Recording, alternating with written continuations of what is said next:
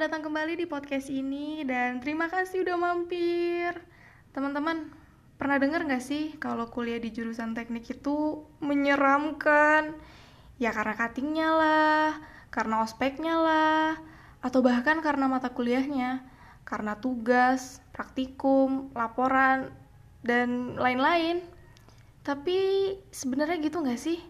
Nah, di podcast kali ini kita akan ngobrolin hal itu.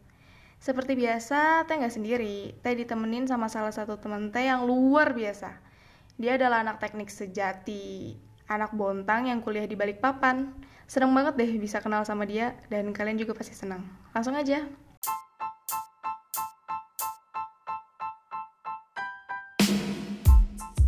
Halo Holik, apa kabar? Halo juga Teh, Alhamdulillah baik aja nih. Alhamdulillah, kita tuh udah lama banget ya nggak ketemu, udah hampir tiga ya, tiga tahun kita nggak ketemu. Empat tahun deh, kan kita JGH 2016 bukan sih? Iya, tapi kan 17 kita ketemu waktu di oh, Bontang. Bener, bener, bener. Oh iya bener. Teh sama Holik ini dulu ketemu di satu event nasional. Oke, Holik sekarang udah semester berapa? Ini berjalan semester 6. Oh ya kemarin waktu ke, ke Semarang ya? Enggak, kemarin tuh ada studi ekskursi di Surabaya. Oh di Surabaya. Baru, kemarin ini kan? Mm-hmm, waktu kita gak jadi ketemu di Jogja itu oh, kan? Oh iya benar. Sebenarnya itu nggak ada niatan juga sih mau ke Jogja. Mumpung di Jawa, kenapa nggak ke sana gitu?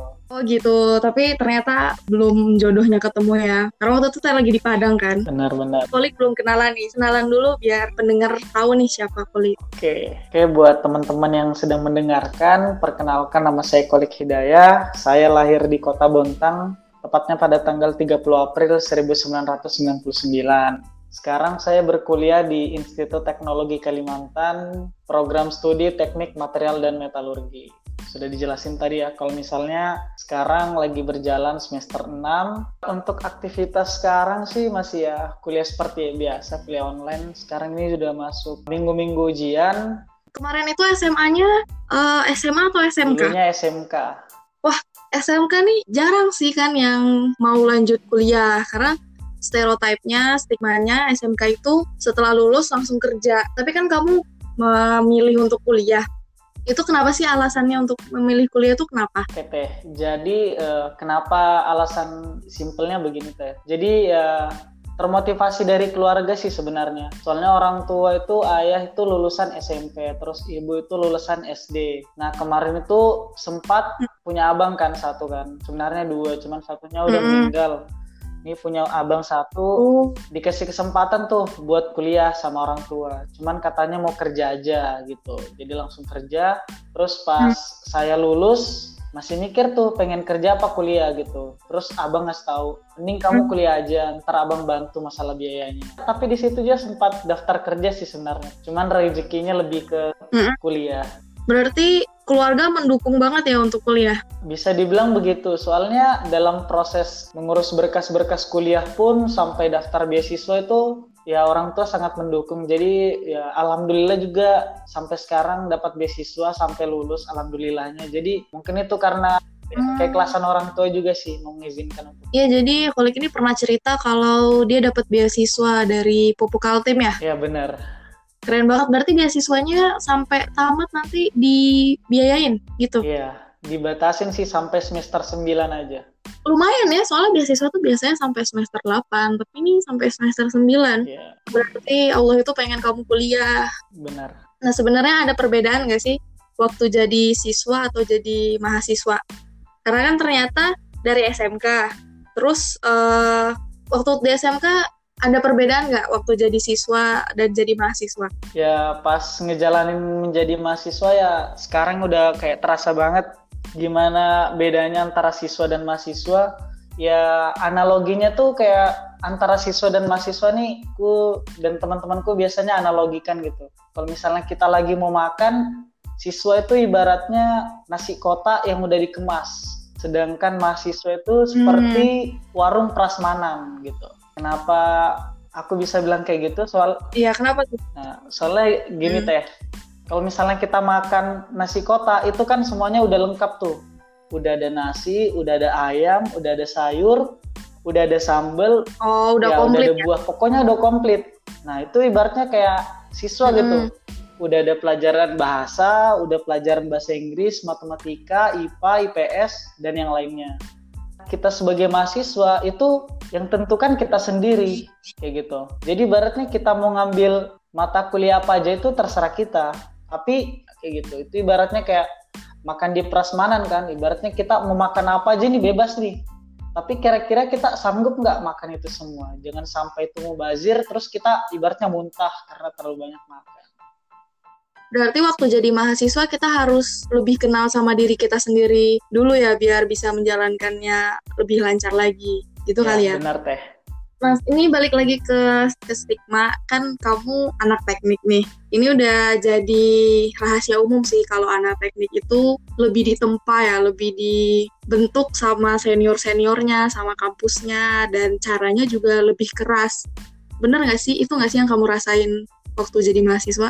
Oke, jadi buat teman-teman kan mungkin udah tahu juga kalau misalnya kita mau jadi mahasiswa, pastinya kita harus melewati yang namanya ospek ataupun kaderisasi. Uh, memang di mata umum itu kuliah teknik itu bakal berat, apalagi pas kaderisasinya. Itu kayak ibaratnya uh, menyakitkan atau apa, disakiti, kayak gitu kan tapi ya menurut mm-hmm. aku tuh itu kayak lebay banget gitu nah. Nggak kayak gitu-gitu juga. Walaupun memang ada sedikit perbedaan gitu ibaratnya antara anak teknik mungkin dan yang mahasiswa yang kuliah di non teknik kayak gitu. Sebenarnya mm-hmm. yang aku mau tekankan di sini ya di mana pun tempatnya itu sebenarnya didikannya itu sama kayak gitu. Jadi ya nggak ada ibaratnya kuliah di teknik itu keras banget atau enggak itu nggak ada. Nah jadi pada saat aku kuliah di teknik apalagi pengkaderan itu memang ya aku mikirnya berat sih. Kenapa kakak tingkat aku ngelakuin ini? Soalnya aku mikir ada nilai yang mau diturunkan kepada aku sebagai regenerasinya mereka. Ada nilai yang harus aku punya gitu. Soalnya kan aku dulu nih siswa nih. Bagaimana caranya kakak tingkat aku ini merubah aku dari siswa menjadi mahasiswa Nah mungkin melalui ibaratnya perlakuan-perlakuan kayak gitu yang di ospek, yang mungkin disuruh nyanyi-nyanyi di semester 3 sampai 4 dan ke atas itu aku kayak ngerasain banget manfaat dari pengkaderan tersebut. Jadi ya terasa banget gitu walaupun aku disuruh nyanyi di depan mereka, diketawain kayak gitu. Tapi aku ngerasa banget itu membantu banget pada saat udah di semester atas tapi itu kan dari sisi ya, positifnya ya. Kan ada nih, ospek itu dijadiin bahan buat balas dendam karena sebelumnya udah di ospek, jadi pas ngospekin adik-adik dia balas dendam nih, pengen adik-adik tuh ngerasain penderitaan yang sama. Kan itu juga sebenarnya salah ya. Iya. Nggak gitu kan sebenarnya. Tapi kamu sebagai kakak tingkat nih, ada nggak kepikiran kayak gitu? Oke teh, jadi kalau misalnya mengenai balas dendam atau apa pun itu sebenarnya itu oknum sih sebenarnya. Yang ibaratnya pada saat dia udah menjadi cutting dia tuh punya rasa uh, cutting syndrome gitu. Ibaratnya pengen ngelakuin hal yang sama yang pernah dia alamin. Nah sebenarnya uh, ilmu itu kan apabila kita mencari dari orang lain kita serap semuanya yang positif, buang yang negatifnya seperti itu. Nah makanya jadi sekarang tuh saya menanamkan pada adik tingkat tingkat saya di mana uh, ilmu yang positif yang saya dapat jadi saya salurkan ke mereka. Yang negatif-negatifnya mungkin saya kasih sedikit sebagai ibaratnya apa ya pemantik mereka gitu. Soalnya terkadang uh, mahasiswa itu kalau misalnya nggak dikasih pemantik atau dikasih perlakuan lebih sedikit itu kayak nggak bisa sadar gitu.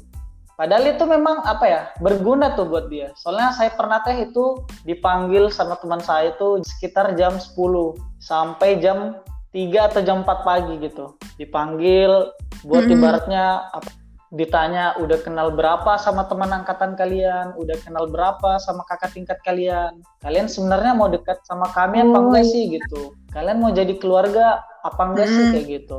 Untuk hal negatifnya mungkin di situ. Mungkin teman-teman ya kayak ibaratnya waktu istirahat berkurang. Tapi uh, ibaratnya di situ juga uh, tertekan sama kondisi itu mental teruji gimana dibentak-bentak apalagi pas itu pas aku security-nya tuh kayak ngedukung banget sama kakak tingkatnya sampai security-nya itu negur kayak gitu aja kak kamu kasih adekmu coba suruh push up push up dulu apa nyanyi-nyanyi aja gitu sampai security-nya bilang kayak gitu malah ikut manas-manasin iya. security-nya. Cuman di situ ya pas sudah lewati masa-masa kayak gitu kayak dapat buah manisnya banget itu teh gitu. Soalnya makin ke atas kan perkuliahan itu makin berat di mana memang uh, ya harus mewajibkan mahasiswa itu untuk begadang. Nah mungkin karena kemarin aku dipanggil malam terus sampai pagi gitu, jadi kayak ibaratnya oh udah kemarin udah tahan kok dari jam 10 sampai jam 4 pagi jadi gitu kayak misalnya ngerjain tugas tuh kayak hmm. udah ya biasa aja terus yang security-nya sekarang malah security yang kemarin yang bantuin kakak tingkat malah kayak udah akrab banget sekarang jadi kita harus melihat sisi positif walaupun dari hal negatif sekalipun kayak gitu. Hmm, iya sih. Jadi kita harus melihat dari dua sisi, nggak cuma negatifnya aja, tapi positif. Karena sebenarnya kaderisasi itu atau pengkaderan itu banyak manfaatnya juga selain penderitaan yang dirasakan. Manfaatnya itu juga jangka panjang ya tadi diceritain. Nggak cuma waktu pengkaderan aja, ternyata pas di semester-semester lanjut juga terasa manfaat-manfaat dari pengkaderan itu. Bener banget teh. Terus nih, kan udah jadi mahasiswa setelah di kader udah resmi jadi mahasiswa. Ada perasaan bangga nggak ketika jadi mahasiswa? Perasaan bangga itu ya bangga banget gitu. Oh sekarang udah jadi mahasiswa nih bukan siswa lagi. Apalagi kan uh, perbedaannya tuh aku dapat karena aku ini kan ngekos teh jadi baratnya semua itu harus diatur sendiri gitu. Gimana mm -hmm. caranya harus bisa manajemen waktu manajemen diri. Pokoknya segala segala sesuatu tuh kita ngatur. Ya bangganya tuh karena ya ibaratnya bisa ngelewatin semua itu gitu secepat itu. Walaupun memang pada saat perjuangannya tuh berat lama tapi ya kayak nggak terasa gitu pada saat udah melewatinya. Jadi kamu menikmati banget ya uh, waktu-waktu kamu jadi mahasiswa? Ya bisa dibilang sangat menikmati sih teh. Soalnya uh, aku punya ibaratnya penanaman diri. Pada saat aku jadi mahasiswa ini aku nggak pengen cuma ibaratnya belajar menuntut ilmu mencari nilai. Tapi ibaratnya ya berorganisasi dan bersosial itu juga perlu gitu. Jadi ibaratnya kayak ada kegiatan di kampus pengabdian ataupun kegiatan pelatihan. Yaitu aku kayak ya semangat itu ikutin. Soalnya aku mikir berkuliah dan menjadi mahasiswa di sarjana ini sekali gitu kecuali kita mau ngulang lagi kan nggak mungkin juga sih kalau misalnya mau diulang jadi ya dimaksimalin gitu untuk berkuliah karena nggak semua orang itu punya kesempatan yang sama gitu Hmm, jadi kamu selain jadi mahasiswa yang belajar, tapi juga mengikuti kegiatan-kegiatan lain selain akademik ya. Jadi teman-teman, Polik ini lumayan banyak ikut organisasi dan ada jabatan juga kan di organisasi itu. Benar ya banget teh. Itu nggak mudah ya, nggak semua orang bisa melakukan dua hal bersamaan organisasi dan Holik ini bisa. Selain itu dia juga ikut event-event nasional, kepanitiaan juga ikut. Jadi memang penuh dengan kegiatan gitu Holik ini. Sebenarnya itu tuh sebenarnya lagi kegiatan-kegiatan yang kamu lakukan itu mengganggu kuliah nggak sih ikut kegiatan-kegiatan itu? Oke. Gimana? Ikuti kegiatan itu untuk mengimbangi perkuliahan sih sebenarnya teh. Soalnya kalau misalnya kita terlalu fokus pada perkuliahan, takutnya kita malah stres gitu. Nggak ibaratnya nggak fokus juga di kuliahnya nanti. Nah, kenapa aku pengen ikut kayak pelatihan, organisasi? Nah, dari situ aku ibaratnya punya perbedaan sudut pandang gitu kayak menambah wawasan banget. Teman-teman yang ibaratnya kuliah jangan takut gitu buat organisasi. Soalnya organisasi tuh bakal membantu perkuliahan kalian banget gitu. Soalnya aku ngerasain kayak ibaratnya dapat ilmu baru punya banyak teman punya punya banyak teman kan banyak yang bisa bantuin kita gitu. Organisasi dan pelatihan itu ya sebagai hal yang menyeimbangi perkuliahan atau akademik. Kayak gitu sih teh ada nggak sih momen di mana kamu ngerasa capek banget jadi mahasiswa? Udahlah berhenti aja, boleh diceritain oh, Kalau itu ada sih teh. Itu tepatnya di semester 1 sama di semester 3. Soalnya kan di awal tadi kita cerita kalau misalnya aku tuh dari SMK kan ya, ibaratnya anak SMK tuh kayak kemungkinan besarnya tuh bakal kerja gitu. Dan yang kuliah tuh kayak yang disiapkan mm -hmm. itu buat anak SMA kan. Kayak gitu teh.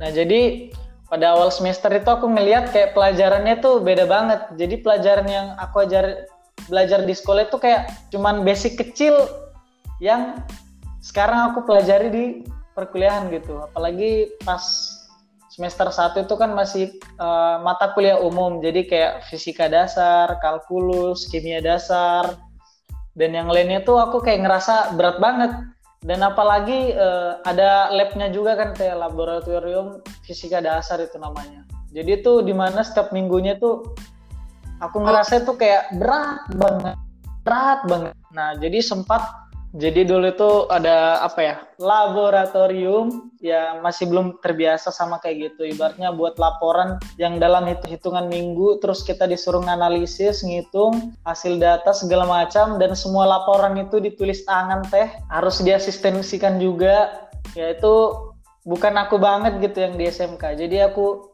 pada saat dua minggu perkuliahan sampai mikir kayaknya aku ini nggak pantas tuh buat kuliah. Kayaknya aku nih nggak bisa gitu. Soalnya kenapa?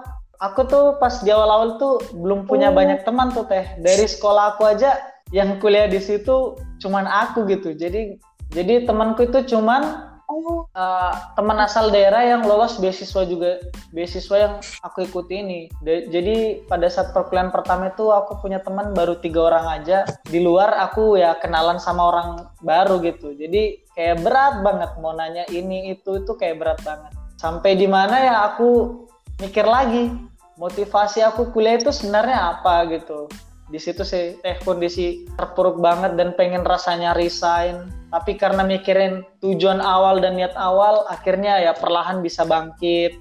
Dan akhirnya menikmati juga kan akhirnya bisa Benar banget, teh. terbiasa dengan hal-hal seperti itu. Iya jadi waktu 2017 kan kita masih maba nih. Jadi waktu itu kita ikut event lagi event yang sama tapi jadi panitia waktu malam dia tuh masih bareng sama kolik. Tapi pas udah pagi dia udah duluan udah cabut. Katanya ada kelas pagi. Dan itu jaraknya jauh ya. Jarak antara tempat kita nginep sama kampusnya dia. Dan dia udah buru-buru dari pagi katanya ada kelas. Dan dia nggak mau skip. Jadi sebenarnya nggak mudah ya. Tapi karena ada tujuan untuk kuliah ya, jadi harus mencapai tujuan itu. Oke terakhir nih terakhir. Ada ada pesan gak nih untuk calon mahasiswa baru uh, untuk dunia kuliah dan biar nggak takut dengan pengkaderan okay. atau kaderisasi dari Nungguin ya, karena ini adalah bagian paling seru, jadi kita lanjut di part selanjutnya. Tungguin ya, that's the tea.